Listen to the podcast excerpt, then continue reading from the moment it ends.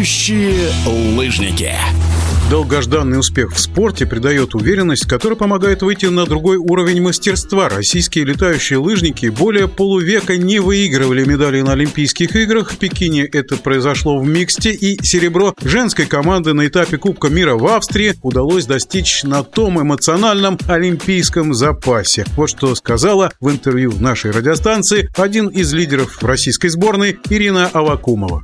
Конечно, да, для команды это такой заряд, такой толчок. Ну, в принципе, для меня тоже, да, потому что были спортсмены и некоторые тренера, которые не были на Олимпиаде, они ходят, еще поздравляют тебя, и тебе все еще приятно. Поэтому, да, наверное, какой-то такой эмоциональный подъем есть все равно. Первый прыжок у меня, ну, немножко не получился. Ничего, девочки подхватили. Сюда мы уже тут сколько, 7 лет сюда ездим и прекрасно знали, как на этом трамплине прыгать и что он из себя представляет.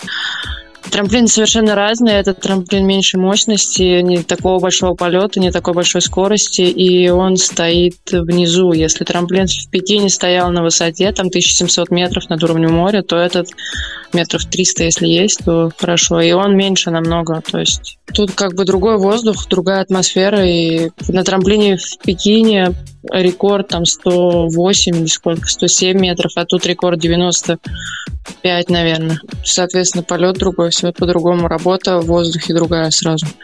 От славянок отрыв у нас 0,5 всего баллов. Австрийкам мы проиграли, в принципе, много, там где-то около 20, наверное. Но я думаю, что можно было и с ними тоже бороться, если бы мы, ну, лично я, если бы сделала свои прыжки. Это была Ирина Вакумова за российскую команду, которая в Австрии выиграла серебряные награды. Выступали еще Александра Кустова, Ирма Махиня, Софья Тихонова. Золото у Австрии, а у славянок бронзовые награды. Летающие лыжники.